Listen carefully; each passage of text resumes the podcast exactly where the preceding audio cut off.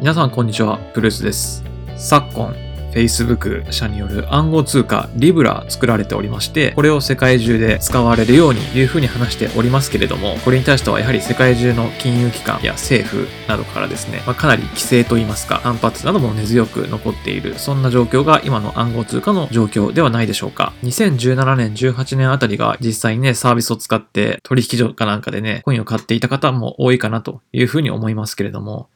まあ、そんな仮想通貨は今に、今はですね、かなり規制も銀行並みにですね、厳しい規制が敷かれており、なかなか仮想通貨というのを自分たちで作り上げたりとか、取引所の開設とか、そういうのはかなり難しくなっております。まあ、そんな中ですね、まあ、暗号通貨が今後どういうふうに成長していけばいいのか、まあ、今なぜこうブロックチェーン業界が伸び悩んでしまっているのではないかというふうに懸念されている理由としまして、まあ、ある考察がございますので、ちょっとそちらを紹介してみたいと思います。こちらの情報はですね、コインテレグラフジャパン、あの仮想通貨ブロックチェーンに関する情報を取り扱っているメディアからの参照になります。暗号通貨の本当の使われ方というのを考えていくとですね、実は現実世界ではなくて、仮想空間の世界、バーチャルリアリティの中で進化を発揮するのではないかという意見が登場しております。まあまず、バーチャルリアリティで発揮するのではないかそもそもなぜ現実世界ではうまくいってないのかっていうところからお話をすると、まあ、彼らが今戦っている相手というのを考えてみると、まあ、先ほどリブラを発行した際にどこが反発したのかというと、世界の政府ですね、あと金融機関がこぞって反発、批判しておりましたよね。そこなんですよ。巨大な既得権益に真っ向にぶつかって挑んでしまっている構図が暗号通貨の業界の成長を少し弱めてしまっているのではないかというふうに問題視をしている人がいます。まあ、2009年にね、ビットコインというのが登場した時には、そんな理解もできなかった中で、まあ、デジタル上で管理されている通貨で、それを発行して、まあ、法定通貨との換金、あと、あと物も買えるようになりましたよね。確かピザ1枚を、ピザ2枚を1万ビットコインでしたっけ？で買ったっていう最初の事例があったように、謎の一個人によって国が独占していた通貨発行権を個人が自由に手にして持ってしまったっていうこと。これは世界中にとっては驚きでしたよね。まあこれがビットコインが盛り上がってきて、まあ2013年、17年、そして今2019年、この国の独占的権利が失われかねない。個人の手に渡ってしまうという重大な事件として認識されているのが今の現状だと思います。リアル世界における。ですので彼らが挑んだ相手というのが非常にまずかったというか巨大すぎたがためになかなかうまくいかない。まあ、本当にブロックチェーンとか暗号通貨を信じてる人たちっていうのは個人にその通貨発行できるような力を手にして人々が自由な経済活動、あるいは分散型の社会を築き上げていくという理想があるかと思うんですけども、なかなかそれを作り出すにはまだ遠いかなと。理想の実現はまだ先のようだし、先の話という認識が今一般的ですね。あと、Facebook の Libra においてもですね、掲げている目標というのが、まあ、金融包摂と言われている。銀行口座を持っていない人、アンバンクトの人たちであっても、お金を自由に使ったり管理したりできる口座が持てるようになると。こうすることによってど、どんな人でも経済活動を行うことができる。というですね、リブラのコンセプトがある、目的がありまして、まあ、こちらも、まあ、アメリカの基軸通貨米ドルに対する挑戦というふうに取られてしまって、まあ、非難を、非難を浴びていますよね。まあ、このリブラを作った方が、方というのは、まあ、Facebook 社内での事業部の多分26、7? 結構若い女性の方なんですよね。このブロックチェーン暗号通貨のコンセプトとかに非常に共感を持って Facebook 社内で一人から始めたのかな。なんかそういうすごいあの情熱的な方だというふうに聞いておりますけど、まあ彼女が主導となって今リブラというのが発足して世界中を巻き込んだ大きなムーブメントになろうとしている中でですね、まあ、こういった批判を浴びているという状況ですね。まあ、まだ2009年に仮想通貨というのが、まあ仮想通貨というかビットコインが生まれてから2009年からまだ10年ぐらいしか経っていていない中でですね、もう世界の巨大権益を相手にしているというのはあまりにも負担としても大きかったのかなと。まあ、アメリカ合衆国やウォール街といった世界最強の相手ですよね。まあ、これを現実世界で戦っていくにはかなり長期戦になるだろうというふうに予想されている中で、じゃあこれはリアルリアルな世界ではなかなか普及しづらいと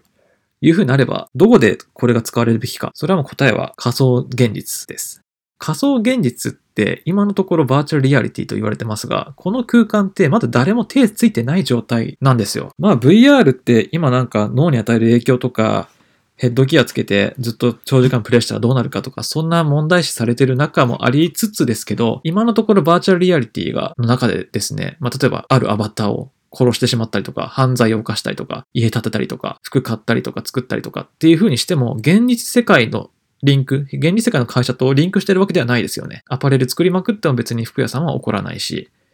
こういった中でですね、まだまだバーチャルリアリティっていうのは法規制も規範も何もない状態ですね。フロンティアです。このフロンティアなバーチャルリアリティ、無限に広がってるバーチャルリアリティ空間の中でですね、どういったお金を流通させてやろうかっていうのもまだまだ自由ですよね。誰も法律がないわけですから。ですからまだここのバーチャルリアリティ上では既得権益、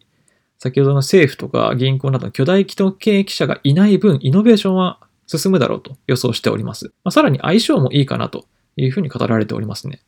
なので VR 業界と仮想通貨ブロックチェーン業界というのは別々に語られる、語られることが多いんですが、今後は両者が持ちつ持たれつでお互いにブロックチェーン業界がバーチャルリアリティをうまく便利使って普及させていく。そしてバーチャルリアリティもブロックチェーン、仮想通貨っていう新しい技術を取り入れて快適な空間、ユーザーにとって面白い空間を作り上げていく。なので VR 業界の発展にとってはブロックチェーン技術っていうのは不可欠で、ブロックチェーン業界にとっても VR 業界というのは不可欠ですね。そういうふうに考えられてます。なの、手つかずで既得権益がいない空間であれば暗号通貨は流行る。そしてイノベーションは早まる。という予想です。そして、まあ、これがもし成立した場合の話ですね。VR 空間がもし出来上がって、そこにブロックチェーン業界、暗号通貨業界が参入してきて、基軸通貨としてね、いろんなコインとかが流通していく中でユーザーが出てきて、バーチャル空間に過ごす人が増えた場合、おそらく消費活動の中心は仮想世界での消費額が大きくなると。リアルの世界よりも仮想世界での経済圏の方が大きくなるというふうにも予想されてます。これもなぜかっていうと、仮想空間上であればですね、もう無限に広い土地、まあ、VR 空間上であれば、もう物理法則には全くとらわれないですよね。まあ多少電気を食うとかそういうなんか現実的なあのリンクする部分、問題というのはあるかもしれませんが、その VR 空間上においてはもう何、何でもできちゃうわけです。空も高く飛べちゃうし、海も潜れたりとか、えー、自分が好きなものを作って住むとか、そういった物理法則にとらわれない無限に広がる空間、そこにおいては自分の別人格であるアバターとか、商品とか、まあ、それを手に入れるために使用される流通するであろう暗号通貨ですね。その無限に広がっているフロンティアにおいてはですね、もちろん人が増えて、アバターが増えて、より大きな投資がどんどん増えてくればですね、そこにおける経済圏っていうのは合理的に考えていけばですけど、今のリアルな有限な経済圏よりも巨大になる可能性は秘めているだろうと予想されておりますので、でその中で、まあ、さらに付け加えて、この消費活動が大きくなっていく要因としては、やっぱ AI の発展が大きく影響しそうだなという予想もあります。シンギュラリティという言われる技術的得意点でしたっけ？あれが起こるのが2040年頃ですよね。あと20年ぐらい経てば AI が人間の仕事の大半をやってくれるようになるという予想が立てられている中でですね、じゃあ人間が仕事をやる必要なくなったら次どうなるかというと、まあ遊ぶしかないんですよね。遊ぶしかなくなって自分の時間を過ごすしかなくなってしまう。その人間たちは、まあ、リアルな世界で生きる人もいれば、多分バーチャル空間で過ごす人も増えてくると見ている。まあ、今の人口の半分がね、バーチャル空間にいてもおかしくないような状況にあるかもしれません。なので、そういった中で、まあ、バーチャル空間で過ごす人と、現実世界で過ごす人っていうのは、まあ、どんどん割合としては、もしかしたらリアルの人が減ったりとかもする可能性もありますし、まあ、行ったり来たりっていう人もあるかもしれませんけど、その AI が代替してくれるタイミングで仮想空間上での消費額っていうのが大きくなっていくだろう、経済圏が発展していくだろうというふうに予想されてます。